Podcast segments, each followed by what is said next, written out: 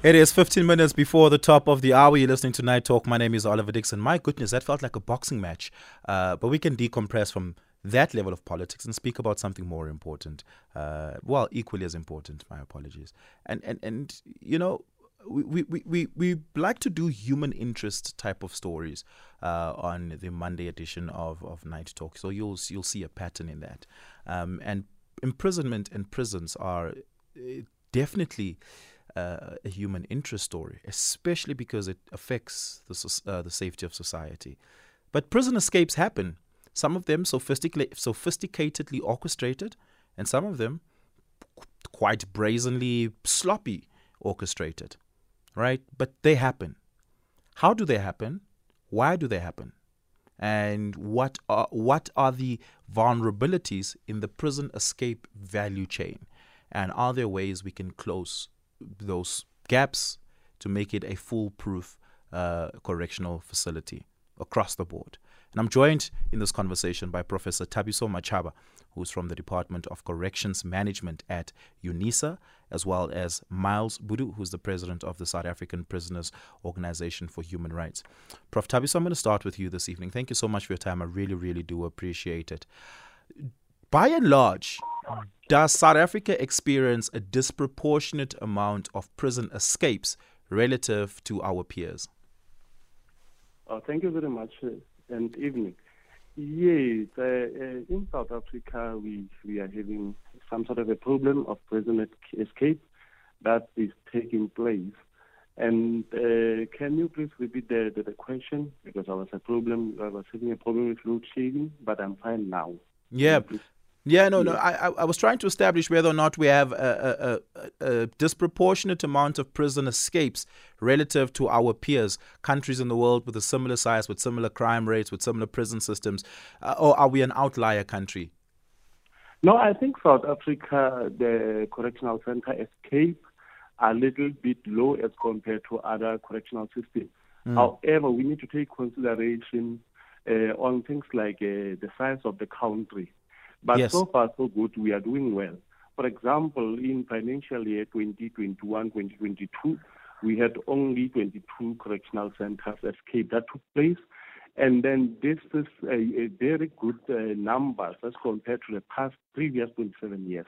And I think that in general, the South African correctional system and Department of Correctional Services is doing their best to ensure that they prevent escape in correctional centers. Do we have any sort of rigorous research having been done about how prison escapes typically happen in South Africa and what the vulnerabilities in our correctional system is that allow for those to happen? Yes, there are some studies that have been conducted on prison escape in South Africa. However, most of these studies are informal studies, but there are few scientific studies that has been done. But at the end of the day, there are some of the identified factors regarding the escape. For example, most of the offenders whom escaped, according to the previous studies, was because of their vulnerability. For example, that was their first admission in correctional centers. And the other aspect, as compared to previous research that has been conducted, is the opportunistic aspect, whereby offender will find an opportunity that will escape from the centers. Yes, we've got few escapes that took place. For example, the escape that has took place in San City, Anias Marti, who used Vaseline to escape. Yes. Yes. Miles, I want to bring you into the conversation here. How do prison escapes happen by and large? Well, I want to start, Dixon, thank you very much, my brother, for inviting me. I want to start by talking about closing the gap. You see, Dixon, it's almost 30 years in a democracy. We should have by now had designed, invented. Sorry, you know what? Sorry, Miles, I'm going to pause you there. Your line isn't the clearest. It's quite faint. So can you hear me? I'm going to ask you if you can just speak a little bit more directly into the phone. But let's take a break and let's see if we can get you perhaps on our WhatsApp line, because that's might be a little bit more stable and clearer. But yeah, let's see if we can fix that line. Give us a call, 086 000 2032, 086 000 2032. I'm also taking your WhatsApp voice notes on 0614 104 107.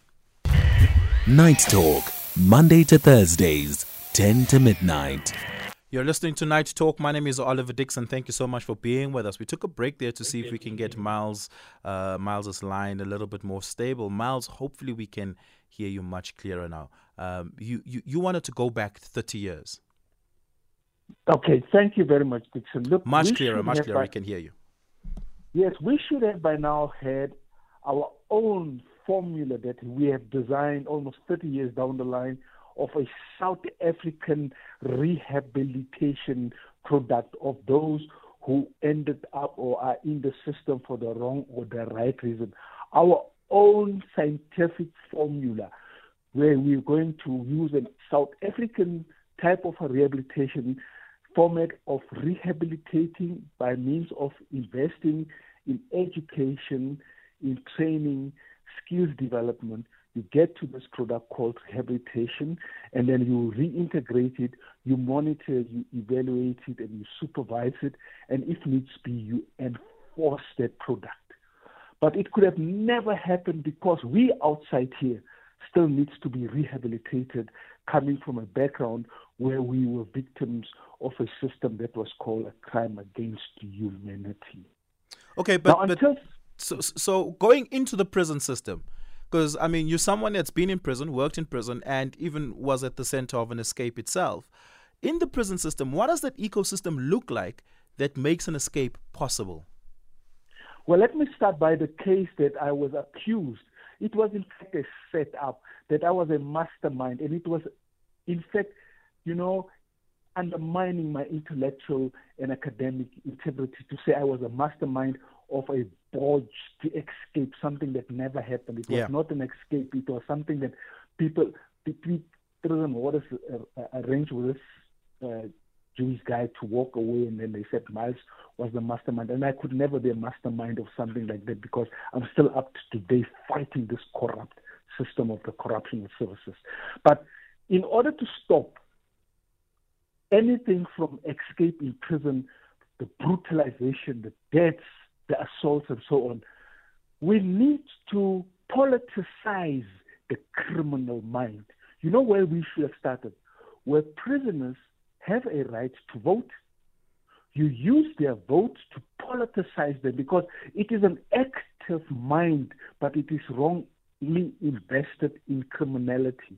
When you have politicized me because I am a potential voter, we call them thereafter for the industrialization of these prisons, turn them into industrial hubs where you are going to, when you got skills, immediately get there and you start to work for your stay. If you are semi-skilled, you are further skilled so that you become fully professionally qualified skilled. If you are not skilled at all, we start you right from the beginning. So you have politicized me, you unionize me, and I end up being a citizen that has got responsibilities that I must take, paying my dues to the community for the reason why I ended up in prison, so that when I get out of prison, I am a better citizen. This is the formula that we were talking about for the past 20-something years, and it went into one ear and get out from the very same ear. So that's, Miles, is an answer to how we stop the problem. But to solve for something, we need to be able to establish the first principles. In prison, what actually happens for prison? If I were in prison today, Miles, and I wanted to escape from prison, what would I have to do to successfully escape? Well, you know what? There is gangsters called Air Force 1 and 2. Their agenda and their constitution, their modus operandi is to escape from prison. They every day sit there and plan how to get the slightest opportunity to escape from those hellholes. But those gangsters are fading away. They are no more in existence because times has changed now. We are now in the 21st century, and this Department of Correctional Services is supposed to move also along those lines. But now, the escape of this Thabo Bester guy, that was not an escape. It was something that was well-planned, well-resourced, well-paid for, well-organized, and so on. And so he just walked out of prison. He never escaped from prison. Those who escape from prison, within a week or two, they get arrested because you escape and go where to. You can go anywhere in the world, they will bring you back here. So why and what's the use of wanting to escape from a South African prison unless you escape and you end up in Jupiter planet?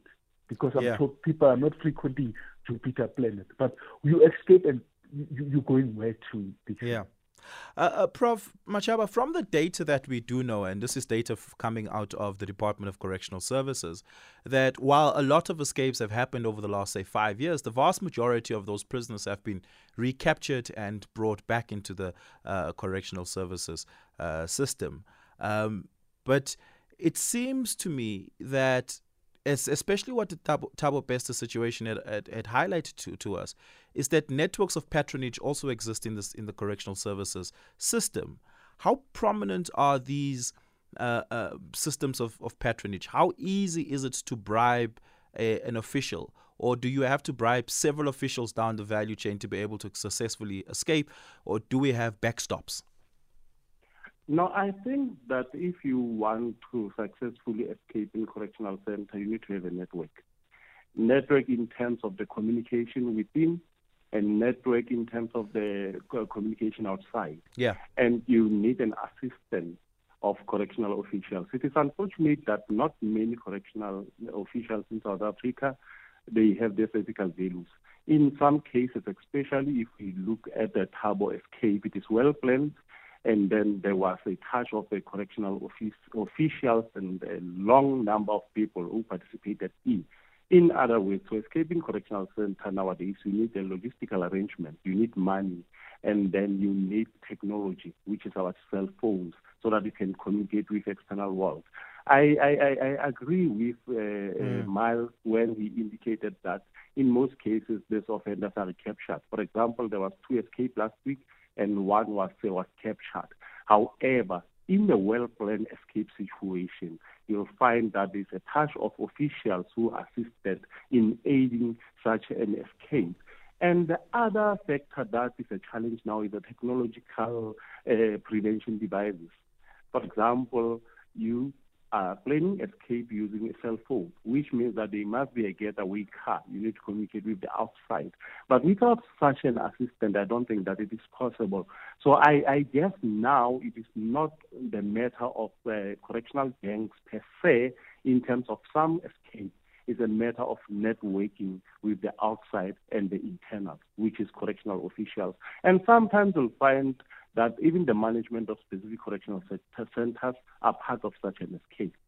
Yeah, so by and large, you need to be well-resourced to be able to do it. So majority of our prisoners who are poor, unemployed, and do not have access to much resources don't quite have the ability to escape unless they pull off Anias Marti miracle and use Vaseline. I think in terms of inmates without the resources, it is highly impossible, as indicated, that we need to get a getaway car. And if you can look at most of our correctional centers are at escape, at a long distance from our cities. In other words, we have to travel 10 kilometers to get to the city. So in terms of a poor current prisoners, it is difficult for them to escape, except in the case whereby they have monitors who are moving around the correctional centers, and then as indicated, they see the opportunity, and then they run. But at the end of the day, they will be captured within a short period of time, yes. Yeah. Prof. Thabiso Matshaba, thank you so much for your time this evening. I really do appreciate it. Miles Bhudu, thank you so much for your time as well. That brings us to the end of the first hour of the show. What are your reactions to that? I'd love to hear from you. 086 000 2032. Do you know a prisoner that's escaped? We all know prisoners. At least once in our life, we would have had a neighbor or a family member that's been in prison. Did they escape successfully? Do you know about it? Do you want to tell us the story? You can do so anonymously. You won't get into trouble. Give us a call. 086 000 2032. I'm also taking your WhatsApp voice notes on 0614 104107. It is 11 o'clock. Let's take your news with Greg House.